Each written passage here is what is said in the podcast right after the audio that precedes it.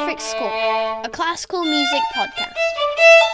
I'm your host, Sandy Riley, and today we'll be focusing on the French Baroque composer Jean Philippe Rameau, who lived from 1683 to 1764. I recently learned to play a gavotte by Rameau, which is from his opera ballet Le Temple de la Gloire, written in 1745. I was curious to know more about this work and its composer, so I thought I'd share what I found out and play the piece for you. So, Rameau was a groundbreaking French composer and music theorist of the late Baroque era. He was born in Dijon and started off as a traveling violinist and organist. Then he wrote a book of pieces for harpsichord and some innovative books on music theory. These caused him to become more well known, but he didn't become truly famous until he started composing his operas. And he actually didn't write his first opera until he was 50 years old. He replaced Jean Baptiste Lully as the foremost composer of opera at the time, even though supporters of Lully attacked Rameau's music for not being traditional enough. Lully's operas were poised and reserved, and they called Rameau's music grotesque and discordant, with noisy instrumentation. He created a real spectacle for the senses and transformed the medium. The orchestras were huge, and the writing was complex. It was the ornate Rococo style, he also incorporated big philosophical ideas of his time and collaborated with the legendary writer Voltaire on two of his operas. One of the operas for which Voltaire wrote the libretto was the one I mentioned at the start, Le Temple de la Gloire. The opera tells the story of who will get into the Temple of Glory.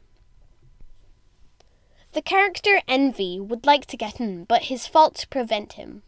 The Assyrian god of war, Belus, is too warlike. The god Bacchus is too busy partying. Then the king Trajan gets in because he has forgiven the nations he has conquered. Glory is so impressed she turns her temple into a temple of happiness for the whole world. Everyone gets in, regardless of age, sex, or class. The opera appears to be a lesson for King Louis XV. You've won a battle, but don't be bloodthirsty. Don't have endless parties, and be magnanimous to your enemies.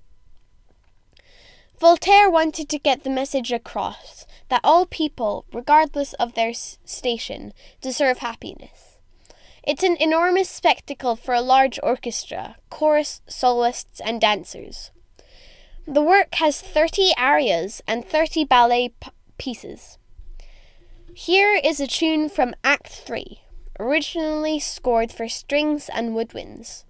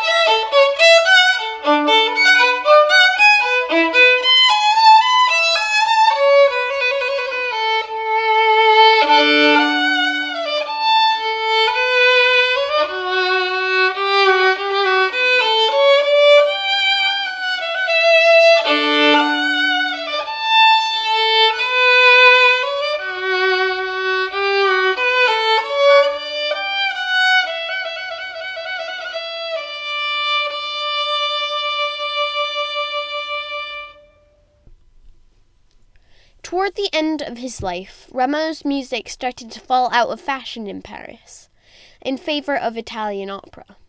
Nevertheless, he paved the way of the early classical operas of Gluck, and his works were later admired by Berlioz, Debussy, and Saint-Saëns. But even so, his works were not widely revived until the late 20th century. Rameau wanted to be known for his revolutionary innovations and his music theory. His most famous saying is, I try to conceal art with art. He was doing amazing new things with music and harmony, but it took place within the framework of old fashioned forms. He wanted to unite the arts of music, dance, theatre, writing, and philosophy within his operas. That's why he is known as one of the most important French composers of all time. I hope you really enjoyed today's episode, and you can check out my Instagram at Perfect Score Podcast.